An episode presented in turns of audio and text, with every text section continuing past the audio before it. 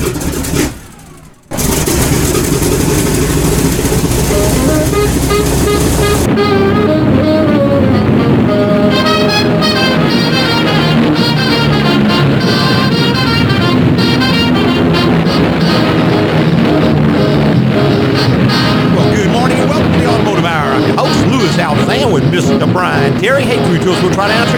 answer any questions you might have. Why don't you go give us a call? It's 291-6901. and you put our area code, which is 225, in front of that number, you can reach us from anywhere inside the continental United States this morning. That's right, and we sure wish you would. We'd love to talk to you and get you some information and kind of help you out and point you in the right direction. And there you go. There you go. That's the name of that tune. we got Mike online. Good morning, Mike. Brian. Hey. I, I have a 1996 Geo Prizm, and it's for about five years. It's been making some transmission noise. It used to be when I just put it into first gear. Mm-hmm. Now it's all the time. It's even in fifth gear on the highway, and it's considerably worse in the wintertime. If it's 15 degrees out, it makes quite a racket. It's quieter during the summer. Yeah. Is there anything I can put in there to quiet it down a little bit? I get the. I have it changed with synthetic fluid. Yeah, I really doubt there's anything you're going to add to it, Mike, that's going to make any appreciable difference. Sounds like it's probably got some bearings that are going bad inside the unit.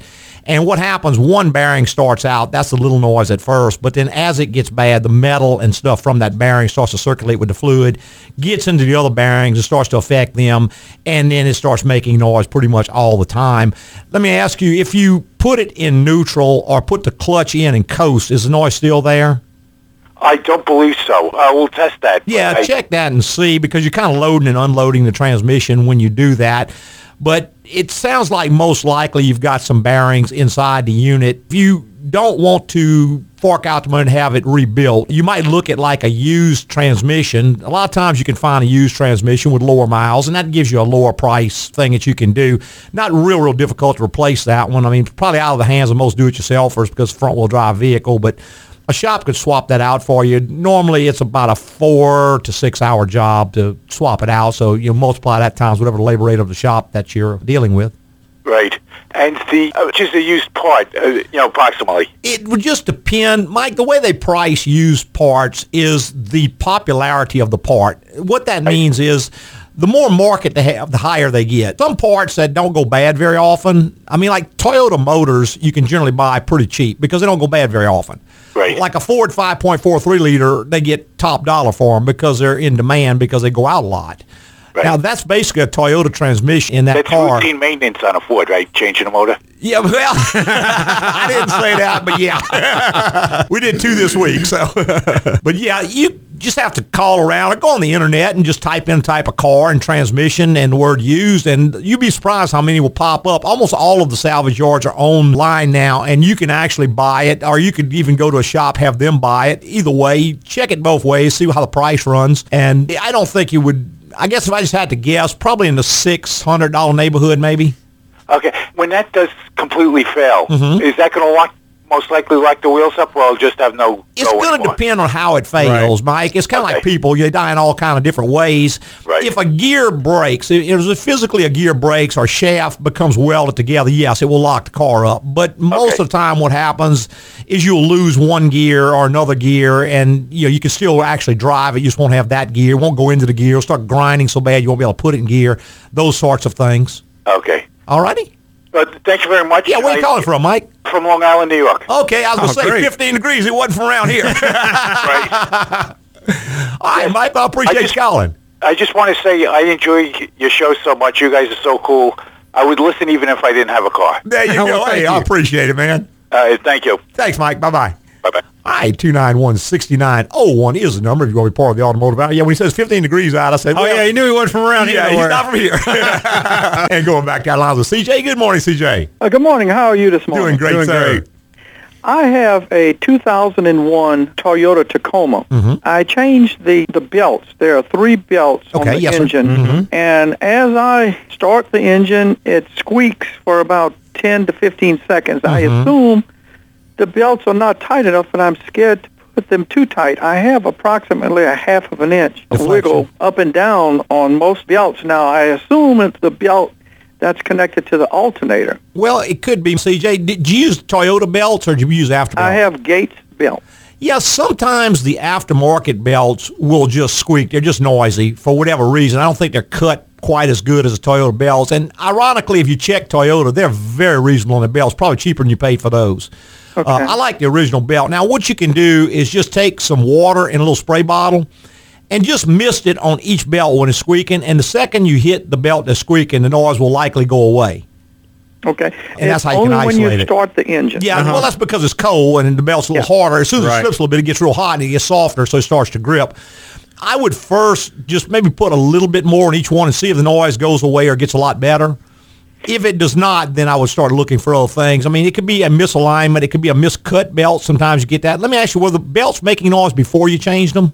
No. We're not. Okay, so you probably don't have any kind of problem with your pulleys or any of that. I would suspect either they're just not quite tight enough or one of those belts is just not cut exactly right. And uh, you know, Gates makes a good product, but they also make two lines of products. They're cheaper belts I don't really like, and a lot of stores handle those. They have an upper line of belt, which is an OEM equivalent, and I like those. They're pretty good. You might even see if you can isolate which belt it is. Take it back and see if you can swap it for the upper line belt, or just swap it for a Toyota belt. When do I know if I put too much pressure on the belt? Well, if, like you said, you can push down in the center of the belt, you ought to have about a quarter to a half an inch of movement. If you get too much, you can start tearing pulleys up and all. But you can certainly put a little bit more and see if it changes. If you put a little bit more and only does it for the first second instead of the first 10 seconds, well, you know you're moving in the right direction. okay. If it doesn't affect it at all, then you know you're probably into a bad belt. I have another question to bet. ask, if I may. You bet. I have a 2001 Dodge Durango, Mm-hmm. and the heater core is leaking. Yes, sir. Now, I understand that that is a major job. It is. It is very You have much to so. take. Okay. Do you do that function, uh, that service at your location? Yes, sir, we do. Now, what's the most important of all, CJ, and you may or may not hear this from anyone else, but I'm going to tell you the straight scoop. When a heater core goes out, there's a reason why it went out. It didn't just go out. And I know there are people going to argue that, but I'm going to tell you, people who go in and just change the heater core generally come back about six months later and end up having to replace it again because something caused it to go out. A lot of times you have some electrolysis going on in the system. You may have an unbalance in your cooling system, but be sure whoever does the job is smart enough to figure out what the root cause was because I have seen so many heater cores come to us that have been replaced and now they have to do the job again. And let me tell you, it's a big job the first time. You don't want to do it twice. Oh yeah, once you do it once, you open the doors and you look in from the passenger seat and you can see the back of the firewall. Yeah, you- you got everything I mean, out. it's everything comes out. Yeah, so you want to make sure they got the root cause. That's the difference between going to a professional and going to someone who's not quite as good. Like I said, I can't tell you how many we've had come in who have spent the money to have it fixed, and now they're on their second one. Okay. All righty? Well, uh, all right. Well, I appreciate it. I listen uh, quite often to your program, and I really enjoy it. Well, good, CJ. I appreciate it, man. Have a good day. Thank, Thank you, sir. you. Bye-bye. Bye-bye. All right, 291-6901 is the number. If you want to be part of the Automotive Hour, we would absolutely love to have you.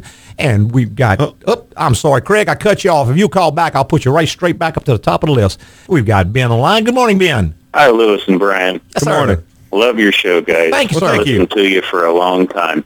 Hey, I've got a real strange question. Mm-hmm. You folks have been around long enough. Is there a root problem with a certain size tire? I have a Toyota T100, and Mm-hmm. it came from the factory with 31 1050 tires, 31 1050 15. And I have, I've, I've put the third set of tires Mm-hmm. on it, and it doesn't wear the tires uneven. And I'm one of those people that doesn't like my car to shake at Right, all going right. down the highway. Mhm. I'm not hard on the tires. I, I don't drive fast or aggressive, Right. but I just keep, and I put name brand, the best tires Yeah, that you know. I, Ben, I'm going to tell you, that tire did not come from Toyota. It may have been a port-installed option because Mm-hmm. a 311050 is not a standard size. That's an aftermarket size. It was probably installed at the port as part of a package. Now, with that also comes generally a set of non-original equipment wheels. And there's what happens a lot of times, dealerships will buy sort of a stripped-down model and have the port dress it up. And when you get the car, it looks like it came that way because it came to you that way. But it's less expensive for them many times to have the port install a lot of the options than to buy it from Toyota that way.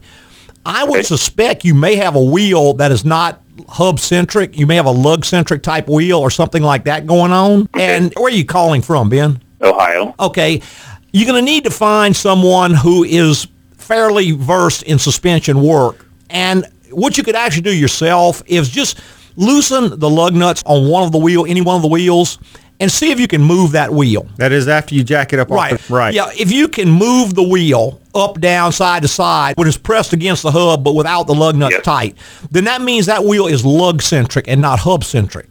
And there's a hub centric wheel. The hub is machined exactly the size of the hole in the wheel. And that does a much, much finer job because when they balance that wheel, what they do is they go in with a cone off that center hole. So the wheel's perfectly balanced on the balancer. But when they put it on your truck, if the lug nuts are centering it up, it may not center exactly the same. So it may not be running balanced on the truck. That would be the most common thing I can think of. I mean, I can think of a lot of things, but that would by far be the most common thing. So just loosen up the lug nuts, see if you can move that wheel with it on the truck. Now, if you can, it's still not the end of the world. What you can have to find is someone who can balance the wheels through the lug studs. And they make adapters that can do that. For instance, at AGCO, we have lug adapters that will actually balance through the lug stud rather than through the center hole. But most tire stores are not going to do that. They're just going to put a cone in that center hole and they're going to center it up that way, which may be perfectly centered on the balancer and perfectly balanced on the balancer. But when it gets on your truck, it may be running off center, so it's not going to be balanced. When are you going to open a store in Ohio? right after all one in Orlando. All right. Well, thank you guys. I didn't realize that could actually happen. oh yeah, very, they were co- very yeah, very common issue. Try that. If that doesn't get it, you ca- uh, call me back or email me. I'll give you some more stuff to check on. Thank you. All right, thanks, Ben. Bye. All right, 291-6901 is the number. We'll be right back. Craig, if you hold on, you'll be straight up after this break. Travel my way, take the highway. And that's why Justin Bieber should never, I repeat, never be cloned. Hey, it's the Ask Alphonse show with me, Alphonse the know-it-all Cajun. Hey! Caller, what you want to know? Alphonse, my six-year-old car needs about $2,500 worth of work, a new AC, and tires. You think I should do it or invest in a new car? So how much you paid for it six years ago? $40,000. Well, now it's valued at about $10,000, so it cost you $30,000 to drive it the last six years. That's $5,000 a year. Well, let's say you keep the car and spend about $2,500 on repairs every couple of years, which is about $1,200 a year. Way less than a new car, huh? Whoa, sounds like I need to keep my old car. Then bring it to Agco Automotive for regular maintenance, and it will last you even longer. Now that sounds like a good investment. Hey, Al, you got any stock market tips? Oh, for that, you got to tune to my other show, Al's Financial Hour. Oh, Learn more about the benefits of AGCO at agcoauto.com. That's A-G-C-O-A-U-T-O dot com. AGCO, it's the place to go.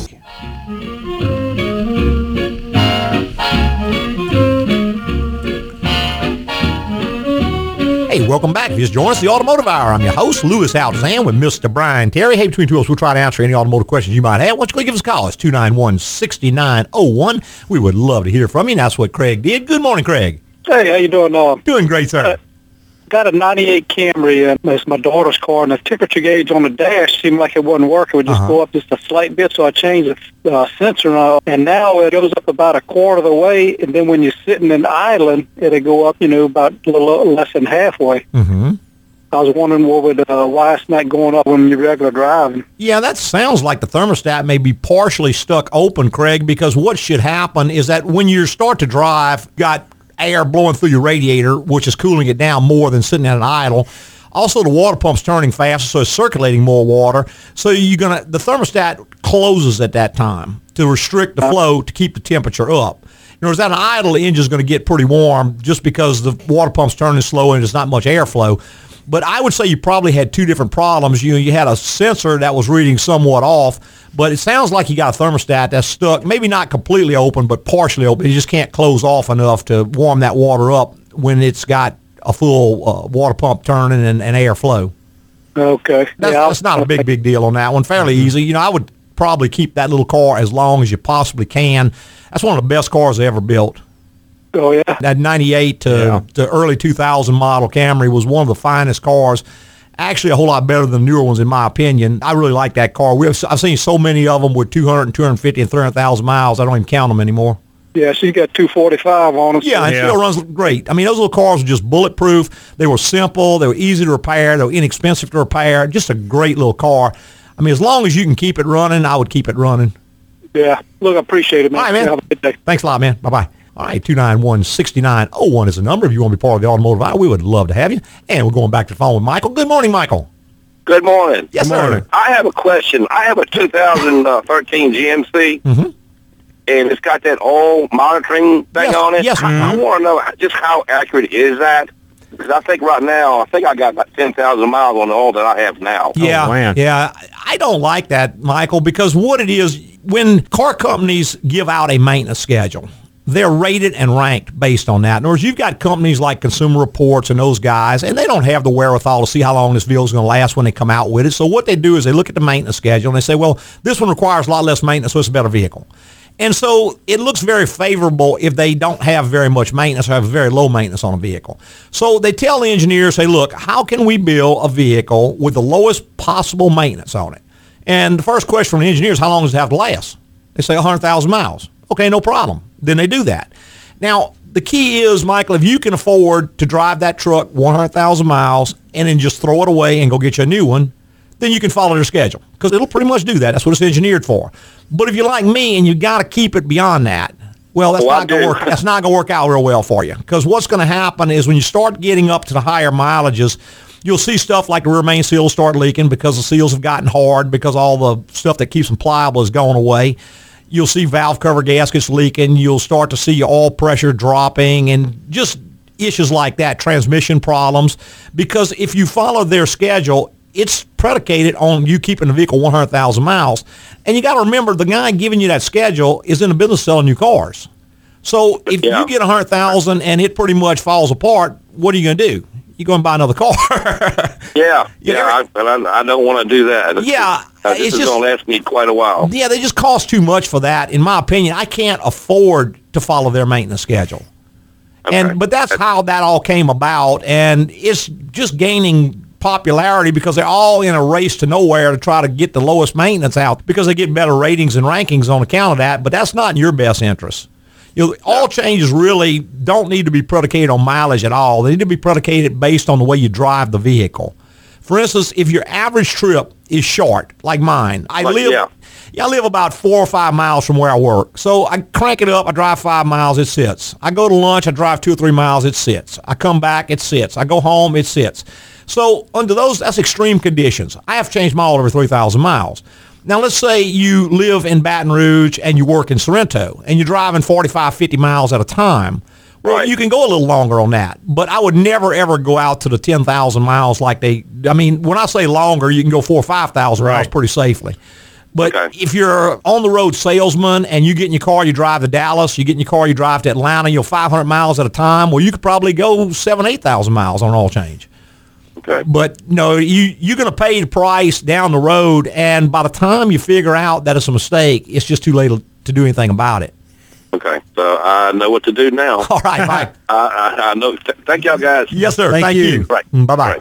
Right. All right, 291 6901 is the number if you want to be part of the automotive. hour. We'd love to have you. Why don't you go give us a call? You know, I did a little experiment with my truck. I got an mm-hmm. 06 Silverado, mm-hmm. and I changed the oil at 3,000 miles, Right. and I reset the gauge. Mm-hmm. Next 3,000 miles, the light hadn't come on yet. I set changed the oil, did mm-hmm. not reset the light. Right. It didn't come on till 7,500 miles. Oh, I know. And I'm like you. I drive five miles, 10 miles at a time. Yeah. It sits all day, and then I drive that back, and I'm not sure what conditions they're looking at. I'm not either. on that, but they're not looking at something very important, which is how long you're making your average trip, and that would not be hard for them to calculate. I would. no, it's all could- in the software already. Well, they could look at the key cycles and know how long the average trip is, but apparently they're not looking at that. My truck, same way. I don't reset that little light, and I just kind of watch, and it'll go out almost eight, nine thousand miles before it recommends a change. yeah. And that all is one hundred percent depleted. Oh, sure. And contaminated. well, yeah, and they're looking at it from a standpoint of lubrication breakdown. Words, How far can we push this all until it no longer lubricates the engine? Right. And that is one factor, but the other factors are the stuff, like I said, that keeps the seals pliable, this dispersants that pick up contaminants in the oil, Mm-hmm. anti-foam agents, all those things deplete even faster than lubrication does. Sure. And liquid contaminants are your really your biggest problem because when you crank the car up on a morning like this morning, it's pretty cool out. So that engine's maybe 30 degrees, 40 degrees, whatever it is. You- Uh-huh. You crank it up, it starts to gain temperature. It gets up to 75, 80, 100, 110, 120, 130, 140, 150, maybe 180 degrees. You turn it off. Well, now you got something real hot and it's getting cool. So what happens is moisture condenses. Gonna condensate. That's right. Condensation is going to form in the crankcase. The dispersants in the oil are going to pick it up and hold it in suspension. Correct. But they can only hold so much. When they get enough of it in there, it starts to turn into acid and it starts to attack the metal in the system. Well, and the only way to get it out is with a change. That's right, because it's a liquid, it goes right through the Right. oil filter with the oil. Right. If you block that off, you're going to block the flow of oil off. So your liquid contaminants are going right through the oil filter. Making things real, real worse is let's say you've got like an intake gasket leaking or something like that, and you get a little glycol in your oil. Right. Well, that's even 10 times worse. And, And- again, it's going right through the filter. Sure, and by the time you see it in the oil, it's too late. It's already damaged. The damage has already been done. That's right. And a drain and fill is the only way to get that out. Right. Let's go back to our phone lines with Adam. Good morning, Adam. Hi, Louis. I'm calling from Milwaukee, Wisconsin. Okay, I have a 2009 Camry recently gifted from my father to my wife and I. Okay, great. And I had changed the oil about 3,000 miles ago Mhm. with Mobil 1 5W20 as the manual suggests. Yes, sir. Mhm. And he's been running 10W30 in it for the last, oh, 140,000 miles on it. Yeah. He's got it. He bought it at 40,000 miles. It's now got 185. Right. And I noticed that when I checked it recently that I appear to be burning some oil. Yeah, that's quite common if you change the brand of oil because Mobil 1 is a fine product, but it may or may not be compatible with what he was using prior. And if the additives are not the same, it may start to consume some oil. Can you find out from him what brand of oil he was using before? Yeah, Mobil 1 10W30. I was using Mobil 1 1030. Make sure he's Yep. using the same Mobil 1 because there's two or three different ones. And see, Just the 1030, regular. yeah, 1030 would make absolutely no sense in your environment because when they're hot, they're both 30 weight all. Right. And when they're cold, is which is important, it's going to be much thicker, so it's not going to get to the top of the motor nearly as fast as the 530 does. That's the reason they use it. Right. So makes absolutely no sense. What I would probably do is stick with the 530 like you're doing and keep an eye on it. It may take up after a while. If it does not, sometimes you can go in and do what we call a chemical treatment on the engine. That's where they take the spark plugs out, run some stuff down through the plugs, run some stuff through the crankcase. You may have some stuck rings in it, and you might be able to free them up. It's not going to hurt anything, may help. But other than that, it, unless it's just an inordinate amount of oil, I would probably just live with it because the fix is probably a lot worse than the problem. Right. So I should just stick with the 5W20 Yes, sir. as Yeah, I would. recommends. Yes, or you're going to Okay. be far better off, particularly in a cold climate, because it's going to get to the top of the motor and start lubricating a lot faster than the other. Right. Most of the oil, most of the engine wears at startup, correct? That's right. That not is correct. Mhm. Okay. Alrighty. Well, I will use the 520 and continue with that. All Thank right, you. Adam. Thanks, man. Appreciate Thanks it. Thanks for calling. Bye-bye. Bye. All right, we're going to take another quick little break, and we will be right back with more on the Automotive Hour. And that's why you never put a dead or live octopus in the microwave. Hey, it's the Ask Alphonse show with me, Alphonse the Know-It-All Cajun. Hey! Caller, what you want to know? Alphonse, my old truck needs some repairs. Or should I buy a new one to save money? Well, let me get out my calculator here. Let's say a new truck costs about $35,000 plus plus $3,500 or so in taxes, then higher insurance. And you know, in about three years, the value is going to drop to about 15000 That's $8,000 a year just to drive it. Wow, I've never thought of it like that. I suggest taking it to Agco Automotive for a general inspection to see if your old truck is worth keeping, which I think it is. And if so, keep bringing it to Agco for regular maintenance, and you'll be able to drive it for a whole lot longer. And I can spend money on other things like my beautiful wife. I'm assuming she's right there in the room with you, huh? Alphonse, you do know it all, don't you? Oh, Learn more about the benefits of AGCO at agcoauto.com. That's A-G-C-O-A-U-T-O dot com. AGCO. It's the place to go. Noise of the river to. Don't mind it cause the man with the whiskers has. Hey, welcome back. Just join us, the Automotive Hour. I'm your host, Louis Altazan, with Mr. Brian Terry. Hey, between, between the two of us, we'll try to handle any questions you might have. Why don't you go and give us a call? It's 291-6901. And should you happen to miss the opportunity you have this morning to get a live answer, That's right. you can always go to our website and get your questions answered that way.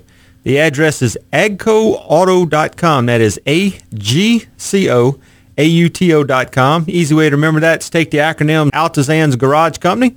That will get you to our site, and there's a contact bar on each and every page. Just click the button, fill out the form, and send it in. It couldn't be any easier. That's right. And there's tons of information. In fact, you may actually find whatever you're looking for right there. If you do a search, it'll bring up all the things on the topic that you want to know about right Uh-huh. there. And we have the detailed topics, which is a sort of a long, drawn out answer, tells you all about it. And then we also have the vehicle questions, which is a more short answer to a specific question. Correct. So you may find your question already answered, and if not, please feel free to go ahead and send me an email. I don't ever mind that, and I'll get you an answer back, custom tailored. There you go. And of course, it's even easier. Just pick up the phone right now, give me a call, and I'll answer it straight off the top of my head. There you go.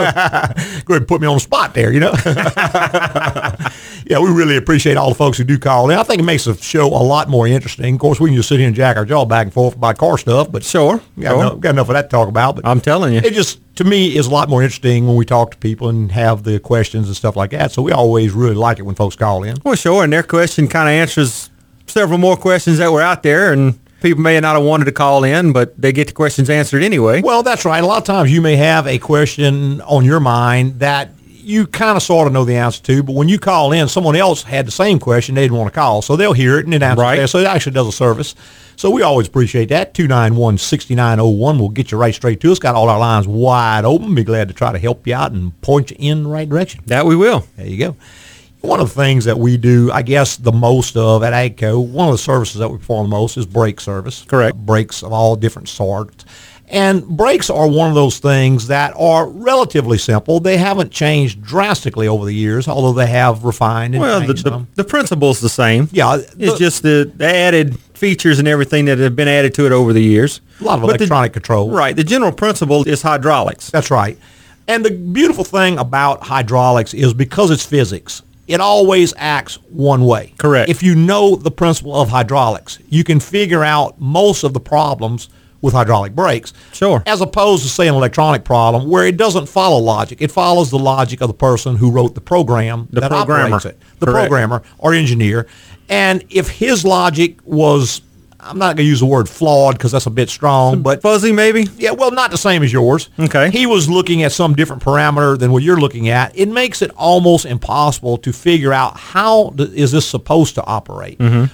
And because you can't take it apart and look inside and say, well, I see a shiny spot right here where this is rubbing, or I see this, or I see that, it makes it much more more difficult to diagnose problems. But with hydraulics, because that is basically physics, it's going to always follow the same Sure. thing. If you do this, you're going to get that. If I take a cylinder that's two inches in diameter and push a cylinder that's one inch in diameter, it is going to move twice as fast, but it's going to have half as much force. Uh-huh. And vice versa. If I take a one inch piston and push a two inch piston, it's going to move half as fast, but it's going to have twice as much force. That is basic physics, and that's not ever going to fail you. Sure. So that's why we make it. It's, it's so much easier for people to figure a lot of these things out. But we still see a lot of people come in with problems that they just can't figure out Uh huh. Most of the time it's because they put something back together contrary to the way it was designed. Okay. Without maybe realizing exactly how or why this was done a certain way. We're going to talk about that a little more. First, we're going to talk to John. Good morning, John. Good morning, guys. Good morning. Y'all started talking about brakes. Uh-huh. As you were talking about earlier, it cued something. a little bit of background. I was uh, out of town. My wife called. She Mm-hmm. was getting gas. She got back in the car, put the brake pedal down, and heard a loud pop. Okay. She pulled out of the place, and the brake pedal went all the way to the floor. Oh, Wow. So long story, long story short, I was able to get it to a shop that I trust. Uh huh. It was a vacuum line off the master cylinder that popped. Hmm. And so, so they replaced the line, and now we got brakes. Uh huh. But what I got now is now I got StabiliTrack flashing and analog brake Yeah. What kind of vehicle is it, John? Your favorite, it's a 2008 GMC Acadia. Oh yeah, yeah. Those are relatively hard to bleed. I would almost bet you that they've got probably some air still in those lines. You've almost got to have a Tech 2 scan tool to bleed that vehicle properly. Is the pedal a bit more spongy than it used to be? No, the pedal's actually great now. Feels good? It- Hmm. Yeah, oh yeah, feels good. Yeah, if the Yeah. pedal's not spongy. They may have knocked the line off or something. There's a lot First, of first thing I do is pull the codes and see what's turning the light on.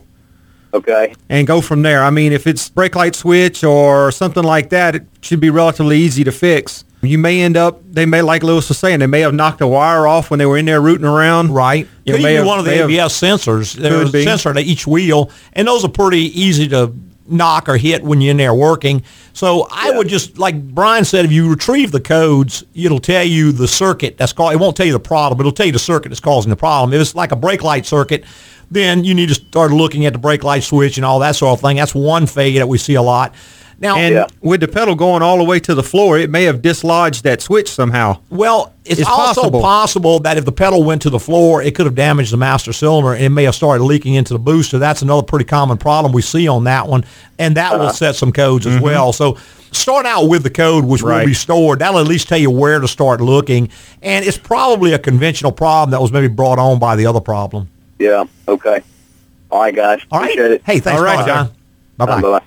All right, 291-6901 is the number if you want to be part of the automotive iron. We've got John again. Good morning, John. Hi, it's John from Toronto. Hey, Miss John, how are you today? Good. Well, I wanted to thank you over the weekend. You sent me some good information about the 08 Accord we had with 60,000 miles. Mm-hmm. And I just thought other people might, you know, and I know this was sort of a lull in the phone call, so I thought I'd jump in. Mm-hmm. And you might want to tell people about cars like that where you think that there, uh, there's a lot on the internet saying that problems, I think it's with rings prematurely going and having engines replaced, but you made a point about doing the oil change and Correct. we were talking about earlier and how important it is. So I'll be quiet. I just wanted thought it be a good thing to tell everybody else. Well, good, John. I appreciate you calling. What that is all about is that they have seen on 2008 Accord some all consumption issues, and it is a somewhat weak design. However, what we have noticed is that in almost every case, if you're following Honda's recommended maintenance schedule, you see those kinds of problems a lot more. The folks who follow a more, I guess, enlightened type of a maintenance schedule where they're basing all changes on use and not on that light are not seeing that problem hardly at all. And it's kind of like everything else in life, John. You know, if you, let's say your father died with a heart attack, but clearly if you take better care of yourself, your odds of having that are much, much better than if you don't take care of yourself. So it's kind of the same thing. It just doesn't mean you're going to have that problem. It just means there's more opportunity for that problem. So you need to take a little better care of the car. Thank you. Another quick question You bet. the power steering unit on cars. It's uh, how often do you recommend? Uh, I know you talked about using a turkey baster, which Yes, I did a long time ago. How often do you recommend doing that? Uh, like this car is an 08, and I just wonder. It's probably more by time than mileage, I would think. Yes, sir. That's one of those things that because it's so inexpensive, if it were my car, I'd be doing it pretty often, probably about every 30,000 miles or so. Go ahead and just siphon out what you can get and pour some fresh in. And if you do it that often, you don't really have to worry about getting every bit out because you're constantly replenishing the additives and eventually you're going to get it all out. But I would probably be doing that about every 30,000 miles. So just suck out what you can get out, refill it with the Honda fluid, and then let it go from there. Kind of like the transmission on that car is real easy to service. So I would do it pretty frequently. All right, that's all I ask. Thanks again for everything. Oh, thank you. Bye-bye. Bye-bye. All right, 291-6901 is the number if you want to be part of the automotive. hour, We would love to have you. Some of those things like that, that a person can do themselves, they're very, very inexpensive, and they are protecting some pretty expensive components. Almost definitely. You protecting a rack and pinion that costs eight to nine hundred dollars. If that's just for the part, that's not the labor to put it in. Right, the pump, some of the, some of the labor to put those racks in is four and five hours. That's right. Some I of them mean- are very difficult. Some are fairly straightforward, but some are fairly difficult. And then you have to go back and line the front end again and all right. that sort so of that's thing. an, another added expense. That's right. And what you can do, if you just go in and draw out the fluid that you can, Uh-huh. Refill it with fresh fluid of the proper type. With the correct fluid. That's correct. right. Because they have so many different kind of power steering fluids, you have to be careful to put the right fluid back in. But if you do that on a regular basis, then it's never going to be like trying to get a contaminated fluid out. Right. We get that a lot where people will say, well, do I need to flush my cooling system out? Say, no, just service it more often. Mm-hmm. And if you service it more often, it never gets 100% depleted. So simply going in, doing a good drain and fill is going to do the job for you. And it's going to be much, much more effective than letting it run to depletion and then trying to get it out because you sure. start adding chemicals and stuff. Well, you can't get all that out. You can't the get only way anyway. to get 100% of the coolant out of an engine is to take it apart and turn it upside down and dump it out. Well, that's right. Mm-hmm. You can get most of it out if you can have access to the engine block. That's right. You can get part of it out if, with your access to the radiator Right. and the hoses. Right. But if you don't wait until it's 100% depleted, it's You not going to be a to get big to the issue. block. Yeah, Correct. you can drain out what you can get out, fill it with fresh. That way the additives have all been restored, the corrosion protection's been restored, all the stuff that keeps the hoses pliable has been restored, mm-hmm. and just do it a little more frequently, way way cheaper than waiting to deplete and then go spend a whole bunch of money to try to hey oh my god we got to get all this out of here. Most definitely. yeah. You, so you end up spending three or four hundred dollars trying to flush mm-hmm. out a contaminant. Right. Whereas you could have done it yourself very inexpensively before it ever got to be a problem. We see that a lot with used cars. Mm-hmm. You know, we do our used car inspection, and a lot of times we find contaminated cooling system. That's right. And by the time you catch a contaminated cooling system, you're headed for trouble. Well, you almost total the car in many cases just because the coolant goes through almost every part of the car, just like one of our first callers was talking about the heater core. Uh-huh. And one of the first things you notice when you get a contaminated cooling system, the heater core goes out. Right. And that may involve pulling the entire dash out of the car, which can easily be twelve to fifteen hundred dollars. Sure. Why? I mean, how easy was it to drain that coolant Well- and have it changed? If you had to bring it to the highest price shop in town and have it done. It's still cheaper than Oh, pulling that dash out. Oh my God! But that so heater core cheaper. goes out because it is the thinnest part Right. of the cooling system. right. And that's where the uh, the contaminants are in the whole system. It hits that thin part and walks right through it. Yeah, it goes right through it. And what happens is that the water in a heater core is moving faster because it's a smaller part. That water flows faster through the heater core than it does, say, through the radiator. Mm-hmm. If you've got a contaminant, which is generally aluminum oxide, because as the aluminum starts to oxidize, it is going to produce that. That is an abrasive. That fast-moving abrasive going through there just wears a hole right through that Yes, it thin, does. thin core, and it doesn't take very long. It's also got a lot of angles in a heater core because Right. it's small in physical stature. The water has to change direction several times, and so the abrasive in the coolant Hits that hits it, corner, yeah. wears right through it because it's paper thin to start with. Not only that, but if you get some corrosion going on, now you've got corrosion eating through it. It just doesn't take very long at all. I've seen so many heater cores change, and like I was telling the gentleman earlier, six months later it's leaking again. Right. Oh my God, I must have got a bad heater core. No, that's not it. Guess again. so that's the thing. When you're checking on having a job like that done, rather than just check around and find who's got the lowest price, do a little bit of talking to the folks who are changing it and see if they even realize that we got to do a root core analysis to find out mm-hmm. why this heater core went out the first time. Right. Because, the guy who pops a price right off the top of his head, he's not going to do any of that. All No. he's going to do is go in there, take it out, put another one in. He's treating the symptom. He's not treating the root cause. He's and he's with- treating the symptom as a problem. That's right. And with no root cause analysis and no root cause fix, It will be back. I'd be back. kind of like Arnold says. There you go. and almost as devastating. Almost, yeah. hey, we're going to take our final quick little break and we'll be right back with more on the Automotive Hour. And that's why cayenne pepper should never be stored in the bathroom. Hey, it's the Ask Alphonse show with me, Alphonse the know-it-all Cajun. Hey! Caller, what you want to know?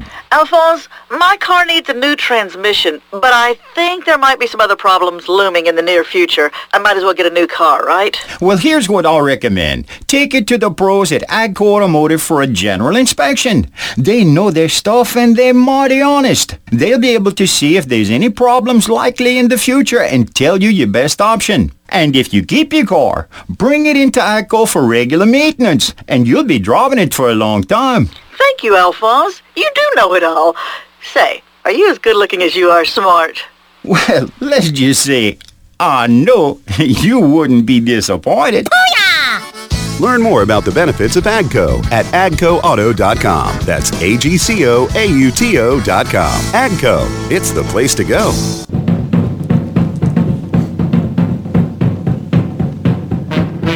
Hey, welcome back. This is the Automotive Hour. I'm your host, Louis Altazan from AGCO Automotive. Got our lead tech, Mr. Brian Terry, right here by my side. Hey, between two of us, we'll try to answer any automotive questions you might have. Why don't you go give us a call? It's 291-6901. Be glad to try to help you out and point you in the right direction. That's right. Get your questions answered personally right now. That's it. That personally is the key word.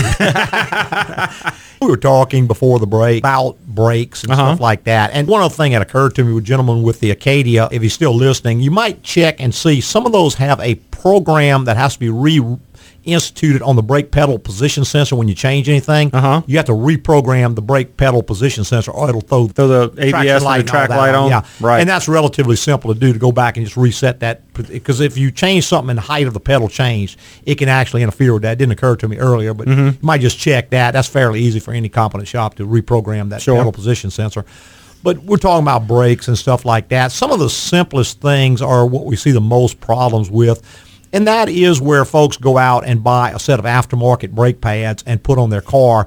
And now maybe they squeak or they squeal and they make black dust all over the wheels. Or all of a sudden now you have a brake shutter in the steering wheel when you hit the brakes. warp the rotors.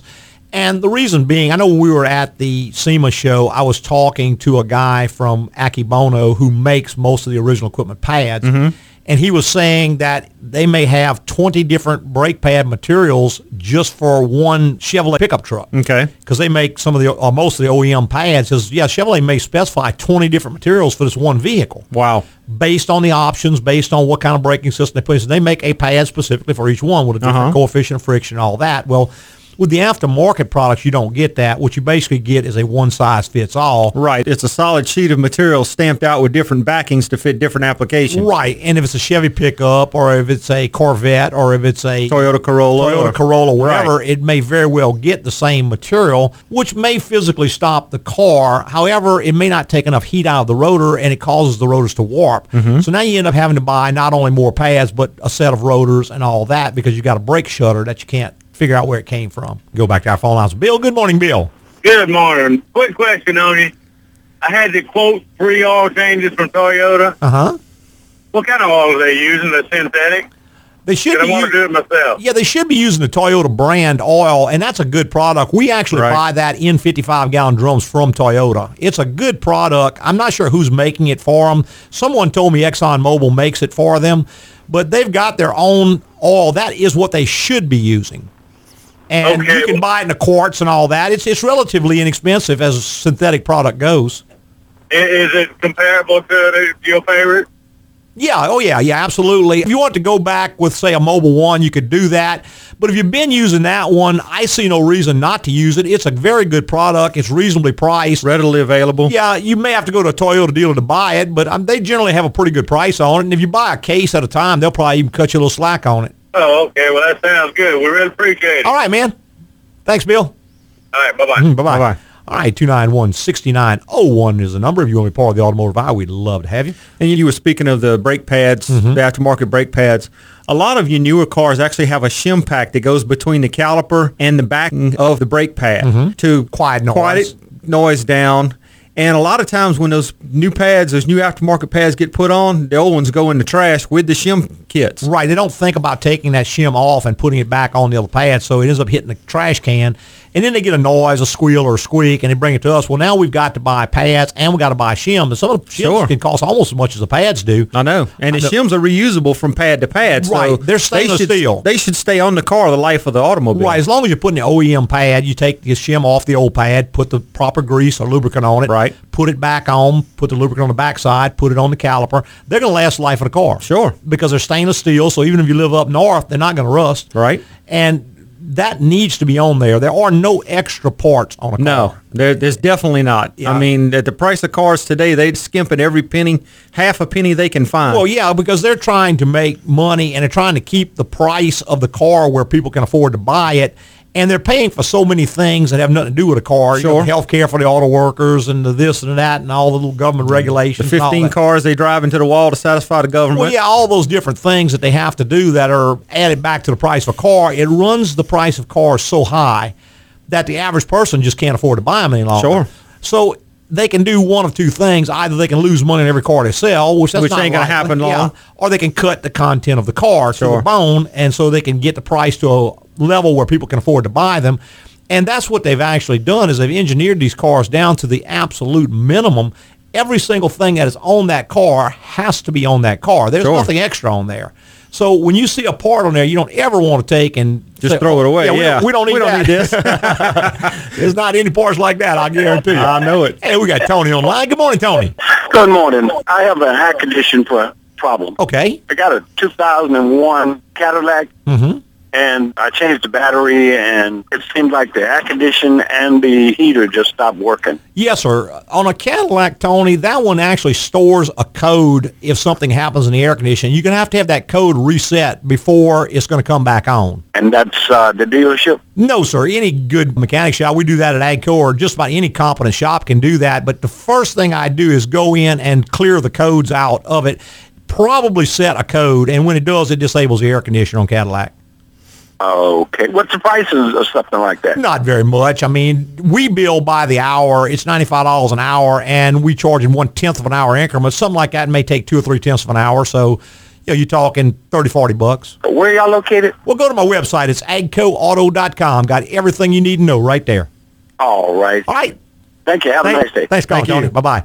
Hey, we got to start winding it on up and get on out here. I want to tell everybody how much we appreciate them listening this morning and every Saturday morning on the Automotive Hour. I'd like to thank all our podcasters for listening this week and every week. And go to your favorite pod service. Right. And find if they got a written rating. Give us a written rating. Yeah, we really appreciate written that. review, and that'll move us up in the ratings, and that way more people can hear us.